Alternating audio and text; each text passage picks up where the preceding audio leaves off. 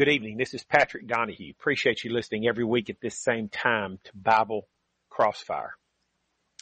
The question I'm going to raise right now is, can you be a Christian without going to church? I had a study with one of my listeners recently and he claimed to be a Christian, but he didn't attend church. Unfortunately, I think a lot of believers think that way. Is that even possible to be a Christian without going to church? God gives a definite no answer to that in Hebrews 10, 24 through 27. Let me read that. And let us consider one another to provoke unto love and to good works, not forsaking the assembling of ourselves together as the manner of some is, but exhorting one another. And so much the more as you see the day approaching. For if we sin willfully, after that we have received the knowledge of the truth, there remaineth no more sacrifice for sins, but a certain fearful looking for of judgment and fiery indignation, which shall devour the adversaries. What this passage is saying in our vernacular is that church is mandatory, that skipping church is just like any other willful sin. It will cause us to receive, quote, fiery indignation from God. And of course, the place God hands out fiery indignation is in H-E-L-L, the bad place. So it really doesn't matter why one misses church. Even if it's because of family visiting or even if it's because of an Alabama football game being on TV. We have made the wrong choice. Matthew 6:33 says, referring to the necessities of life, but seek ye first the kingdom of God and his righteousness, and all these things shall be added unto you. So even working our job is not a valid excuse for neglecting our service to the Lord, going to church. Acts 27 shows the disciples came together on the first day of the week for communion and preaching. And many passages, such as 1 Corinthians 11, 1, teach we should follow their example. So if you are a disciple, you should be there when church meets. If you have a Bible question or comment, the number to call is 877-655-6755. The lines are wide open. Call us if you want to go on the air with your Bible question or comment, 877 655 6755. 1 Corinthians 11 teaches four times in verses 17, 18, 20, and 33 that the whole church should be together in one place, chapter 14, 23, for the service where the Lord's Supper is partaken of. Christians who do not participate in that are not really being careful to follow God's instructions. And that reflects upon their love and respect for God, John 14, 15. What are the reasons we should attend church besides the fact that God commands it?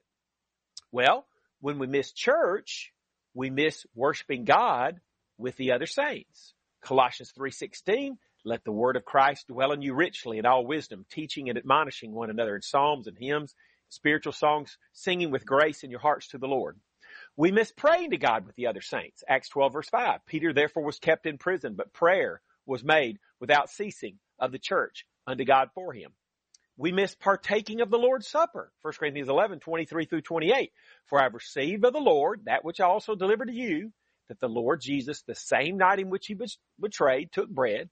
When he had thanks, given thanks, he brake bread and said, Take, eat, this is my body, which is broken for you. This do in remembrance of me.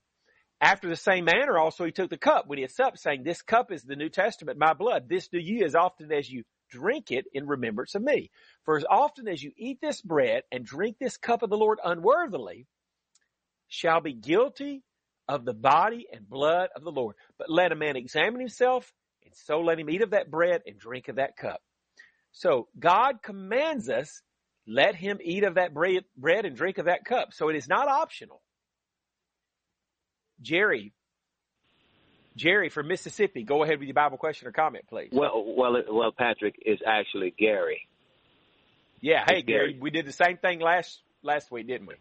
Yes, sir. But look, uh, Patrick, I, I, I perceive you to be a reasonable person, and I know you un- understand uh, simplicity.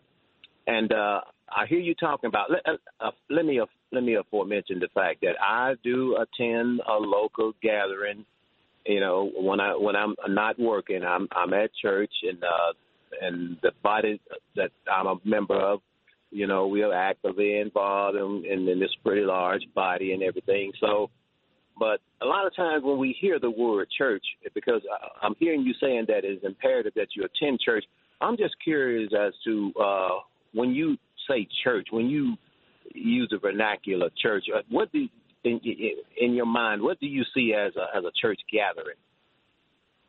You know, I think 1 Corinthians 14 helps us define that a little bit. In verse 23 of 1 Corinthians 14, it says, if therefore the whole church be come together into one place. And, and, we've talked about the, the Bible forbidding women preachers in verse 34 and 35 of the same chapter. It says, let your women keep silence in the churches, for it is not permitted unto them to speak, but they are commanded to be under obedience, as also saith the law.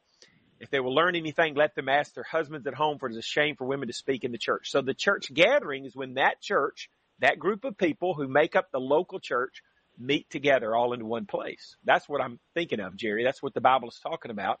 When I okay, say, so, when Hebrews 10:25 says, "Do not forsake the assembling of yourselves together." Okay, so you wouldn't have any problem with a group of two or three people under the auspices of uh, of Christianity saying that, "Hey, this is our assembly."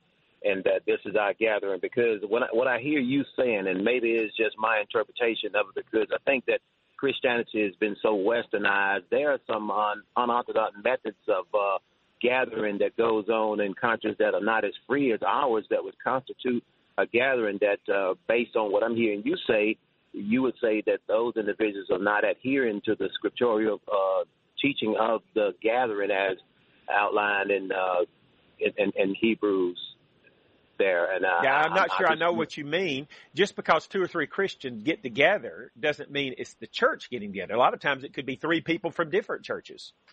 It's when that oh. local church, that those people who have banded together to form a congregation, when they meet, when they meet as a, a church, as a, an the, assembly. When the Bible speaks of church, doesn't it mean the ecclesia, the body of believers. It's not necessarily talking about a a physical place, even though it, it, it, it, it I believe it's talking about a physical gathering. But I, I just hear what I'm hearing is it's too much legalism. It's too much uh, saying that if you don't do this, if you do this, I mean, you, you, what you're doing, you are diluting the unmerited favor of God, and you cannot uh, make the assertion that one is not a Christian simply because they do not go into a a dwelling place. I mean, it's that's that's that's westernized Christianity. I mean, just think about your uh, your undeveloped countries. Think about the, the manner and, and, and the places in which they have to meet. Think about those who are in uh, countries Gary, where. Gary, you, I didn't say you had to meet in a church building. You can meet under a tree. You could meet okay. in a rented okay. building. You could meet okay. in a house, a home. You could meet out in the field without a roof. It's not the okay. Well, physical that's that's building. It's the church is the people, saved people who band together as a local congregation. They must be together. I, and uh, legalism, you know, really technically means strict adherence to God's law. So when you call me a legalist, you're complimenting me because mm-hmm. Jesus well, said, I mean, Jesus said, if you love me, keep my commandments. So I want to be a legalist in that sense. Jenny from Texas, go ahead with your Bible question or comment, please. Um, yeah, I was just listening for the first time on the radio with you, and um, I work three twelve at the hospital, and there's no way I can go Sunday morning unless I want to lose my job. But I go on Wednesday nights, and me and a coworker, because we have a chapel at our church, and we do the Lord's Supper together. And um, when we're not busy with surgeries, I mean, I catch sermons that it's online, but I, I have a relationship with God, and I know Him and talk to Him daily. And I would, I feel like I'm going. I feel like I'm a Christian. I'm a babe, and I'm only been a Christian for a couple of years, so I consider myself a baby in Christ. I'm learning a lot, but Jeannie, I have a what, special what do you relationship. Think about that? What do you think about that verse I quoted? It says, He commands them not to forsake the assembling of yourselves together. In Hebrews ten twenty five. And now here's a verse that I mentioned just briefly, Acts 20 verse 7. it says that upon the first day of the week, when the disciples came together to break bread, Paul preached unto them. So these disciples came together. Looks like to me it's talking about church service. They came together to do the Lord's Supper and had preaching. And, mm-hmm. and in 1 Corinthians 11 verse 1, which I quoted, Paul said, it's a command, be ye imitators of me, even as I imitate Christ. So, so Hebrews 10:25, Jenny, is commanding us not to forsake that church assembly. So, so during my career as a software engineer, if they ever wanted me to work where I was going to have to miss church, I told them no, church, God comes first, job comes about third behind no, it's family my shift. and God. I don't, yeah, but, it's my shift. Yeah. Or, I'm just saying yeah. we have to put God before anything, before our, before money, before our jobs, before mm-hmm. family, before recreation. God's got to come first. He says, seek ye first the kingdom of God and all these things, talking about the necessities of life in Matthew 6, and all these mm-hmm. things shall be added unto you. So if, if you will put God first and, and you go to church no matter what, don't let anybody stop you, not even your boss at work, then God will make sure you're taken care of. Not, he won't make you rich, but he'll make sure the necess- you'll get the necessities of life. Put him first. That means church before job, church before family, church before recreation, church before money, church before, God comes first. Jesus Christ comes before anything. Well, what about the people that are not capable of going to church? Well, you know, you know I mean? yeah, if somebody's put in jail because they're preaching no, the gospel, I they mean could put in jail. older people, because I know I lost my parent, my mother, in November, so she couldn't go to church for well, a lot the of people, two years of her life. a lot of people think they can't go to church when they really can. My father-in-law is 94 years old. He goes to church with us. No, she was every, ill. every. Yeah. she literally could So- not go. So if if a person, like I said, if somebody is just had a is so ill, like maybe they just had open heart surgery and they can't go, it's impossible for them to go to church, or they're put in jail for preaching the gospel and it's impossible for them to go to church. Then if they can't go, they're not going to be held responsible. But if we make the choice not to go, whether it's because of a football game or a job or family or money or families visiting, if we make a Mhm. choice not to go, then we're choosing not to obey God. Does that make sense, Jenny? Does that Yeah. answer your question? Okay. Well, thank, Thank you for, your, your good call. Thank you for your good Bye. call, Jenny. All right, bye. Thank you. So if you have a Bible question or comment, give us a call at 877-655-6755. 877-655-6755. If we don't go to church, we miss contributing to the treasury of the church for the Lord's work. 1 Corinthians 16, 1 and 2. Now concerning the collection for the saints, as I have given order to the churches of Galatia, even so do ye upon the first day of the week, let every one of you lay by him in store as God hath prospered him, that there be no gatherings when I come. And when I come, whomsoever ye shall approve by your letters, them will I send to bring your liberality unto Jerusalem. If we don't go to church, we miss, and this is very critical, we miss studying the Bible with the saints. We read Acts 20 verse 7 upon the first day of the week when the disciples came together to break bread. We've talked about the Lord's Supper already. It says, Paul preached unto them, ready to depart on the morrow and continue to speak till midnight. You know, faith cometh by hearing and hearing by the word of God. So the way we get uh, our original faith, the basis for our original, our initial salvation is by reading and studying the Bible, hearing the Bible preached. After we become a Christian, it's very imperative that we keep on reading and studying the Bible and hearing Bible teaching so that our faith will grow. And that's going to be something else we miss. If we miss church, we're going to miss out on that sermon, out on that Bible study. You don't go to church, this is another thing you're missing. We miss, if we don't go to church, the encouragement we get from the saints and we miss out on encouraging them. We read Hebrews 10, 24 and 25. Let's read it again with an emphasis there, not necessarily on the part about the command not to forsake the assembly, but about the encouragement. It says, and let us consider one another to provoke unto love and to good works, not forsaking the assembling of ourselves together, as the manner of some is, but exhorting one another, and so much the more as you see the day approaching. Do you see the duty we have to provoke one another to love and to good works? and to exhort or encourage one another. myself, I think God was so wise to have us meet together in congregations to help each other be faithful Christians. I encourage them, they encourage me. That task to be faithful, I think would be next to impossible if we had to go the whole, through the whole, if we had to go the whole thing alone, if we didn't have a church to meet with. Going to church is what keeps us, is one of the things that keeps us faithful. It's critical to that.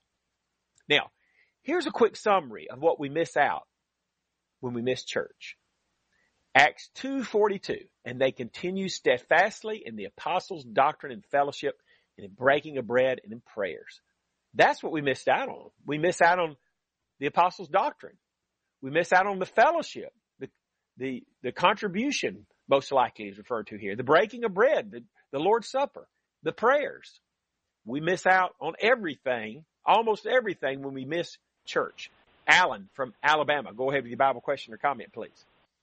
Uh, yes, sir. I, I just heard on the radio a girl that's similar uh, about working on Sunday. You know, she's uh, going to. Uh, she worked in surgical, you know, in the hospital and stuff. And uh, I was concerned about, you know, uh, the question that she had about should she work on Sunday and put God first, you know, what she said. And I, I believe that, thoroughly believe that. I used to work 24 7 all the time, and I recently stopped all that. I go to church on Sundays and uh, and Wednesdays and any time in between that that I can, you know, help. But uh, today, for instance, when I got home from from church, um, you know, I worked in my garden a little bit because I've been trying to get some some garden going. It's been been struggling. My mother's in the hospital and just got so much on my plate.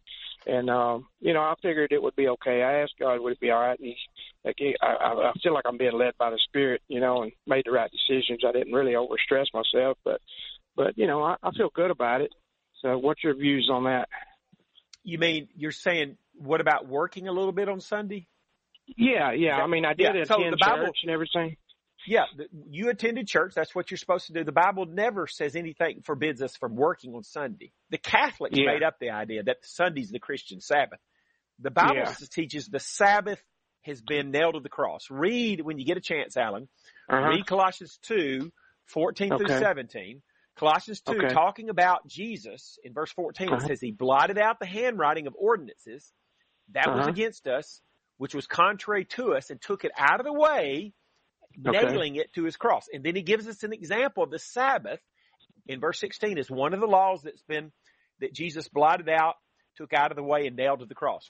Colossians okay. 2, 14 through 17. So the Sabbath law is no longer binding. We can work okay. on Saturday. The Bible never said you can't work on Sunday, but what it does teach when you put everything together is that we need to come together with the congregation, a church, yes, on sir. Sunday, eat the Lord's Supper, listen to the, pre- hear the preaching, or pre- yes. we may be preaching ourselves is we, we cannot skip church even for work or for play or for family or for money because we got to put yes, God sir. first. You're right. It doesn't say anything about against working on Sunday. That's something the Catholics made up. It's not in the Bible. Okay. Oh, okay. Okay. Okay. Thank you for your uh, call. Well, I feel better about that. Appreciate it. Bye bye. Have a good have a good evening. Uh, you know, the word Christian means follower of Christ. Now we can't follow Christ around physically every day through the countryside like the apostles did. Christ is not here physically anymore. So what does it mean to follow Christ today if we're a Christian? Well, someone says they're a follower of Gandhi. What does that mean? Gandhi is dead. It means we study Gandhi's teachings and we follow his teachings. Well, it's the same for being a follower of Christ. It means we study his teachings, the Bible, and we follow his teachings. But if we're not attending church faithfully, we're not following his teachings, not even close. We're not really even being a Christian. So I run into a lot of people like this, and I even a lot I study with. They they don't even they don't they think of themselves as a Christian, and they don't go to church. You can't be a Christian without going to church. Hebrews ten twenty five commands it. He commands us not to forsake the assembling of ourselves together. We have to obey Christ. He has to be put first. And so if he says go to church, we have to go to church. We get to go to church. I shouldn't have said have to. We get to. We should want to. We should want to put God first. When we're out looking for a job, make sure you tell them going in, I can't work if it's going to cause me to miss church. Tell them that going, go, tell them that going in. They'll respect you for it most of the time. They'll respect you for it. You just put God first before church. Okay? Excuse me, before work. I said that wrong. We have to be obedient to Christ. You'll remember, we've quoted this verse a number of times, Matthew 7, 21.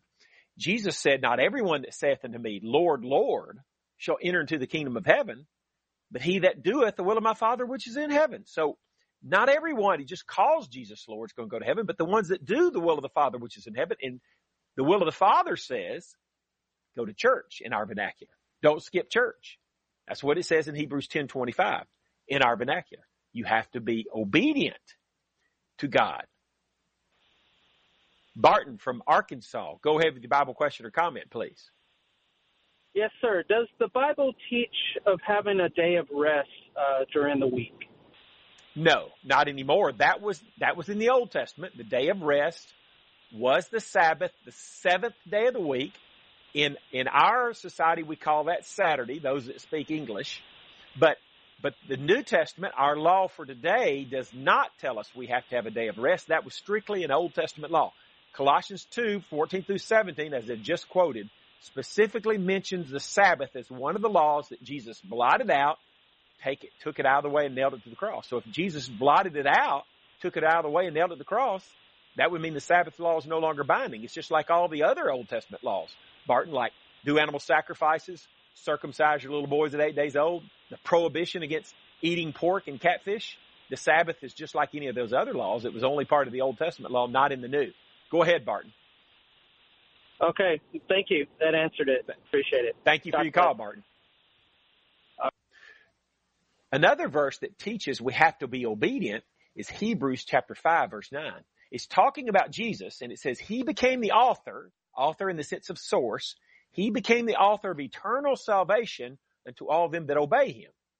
Now, that's very clear. It's not ambiguous. I know a lot of preachers want to tell you all you got to do is believe in Jesus to be saved. That faith alone will save you. That all you got to do is accept Jesus Christ as your personal savior to be saved. But this verse, very, very clear, is 100% against that. Not only do you have to believe, it says you have to obey Christ to receive eternal salvation from Christ. And notice the fact that we have to obey Him doesn't mean we're saved by our works. It doesn't make us the source or author of our eternal salvation. No, we have to obey him to be saved, but he's still the source. He is the source of salvation. And who does he give it to? Those, like the song says, those who trust and obey. The fact that you believe in Christ, trust in Christ, the fact that you obey Christ doesn't make you the source. No, Jesus is the one that pays for your sins on the cross. He's the one that shed his blood for the remission of our sins. But we have to meet the conditions in order to receive the remission of sins that is provided by Christ. Meeting those conditions is not the thing that saves you. No, that's not. Jesus is the source, but he's the source of eternal salvation to all them that obey him. So those that don't obey him, whether it's missing church or anything else, they won't go to heaven. Perhaps they're in their second or third marriage. It's called adultery according to Matthew 19, 9. They're not obeying him. They won't go to heaven either because this says you won't receive eternal salvation unless you obey Jesus. I mean, that's plain and clear. It doesn't matter how many times the preacher screams out, all you got to do is believe in Jesus. You don't have to obey. He's dead wrong, according to the Bible. This is all just something preachers have done and people have done because this is what they want. I want to live any old way I want to and still be saved. So they made up this doctrine that you don't have to obey Christ. All you got to do is believe. I mean, James 2.24, he says, you see then how that by works a man is justified and not by faith only. That's not talking about the grounds of our salvation. That's the death of Christ alone. Even our belief is not the grounds for our salvation. That's not what saves you. The death of Christ saves you. The works and the faith are just conditions you have to meet in order to be saved by the death of Christ. And James 2.24 teaches you have to have both. 1 Peter 1.22 says you have purified your souls in obeying the truth. So the only way your soul is going to be purified from sin is if you obey the truth. Just believing the truth is not enough. You have to obey the truth. And guess what? You can't just obey anything. Obeying false doctrine won't cut it. Oh, you have to obey the truth. Peter told believers in Acts 2.38, repent and be baptized for the remission of sins. So if you don't want the remission of sins, you have to believe, you have to repent, and you have to be baptized. If you hadn't done that, you hadn't got the remission of sins. I don't care if you feel like you're saved. That's not the basis. Feelings don't matter. It's what have you done what God said to do to be saved. If you want to have a free one hour phone Bible study with me sometime at your convenience, call or text me at 256-682-9753.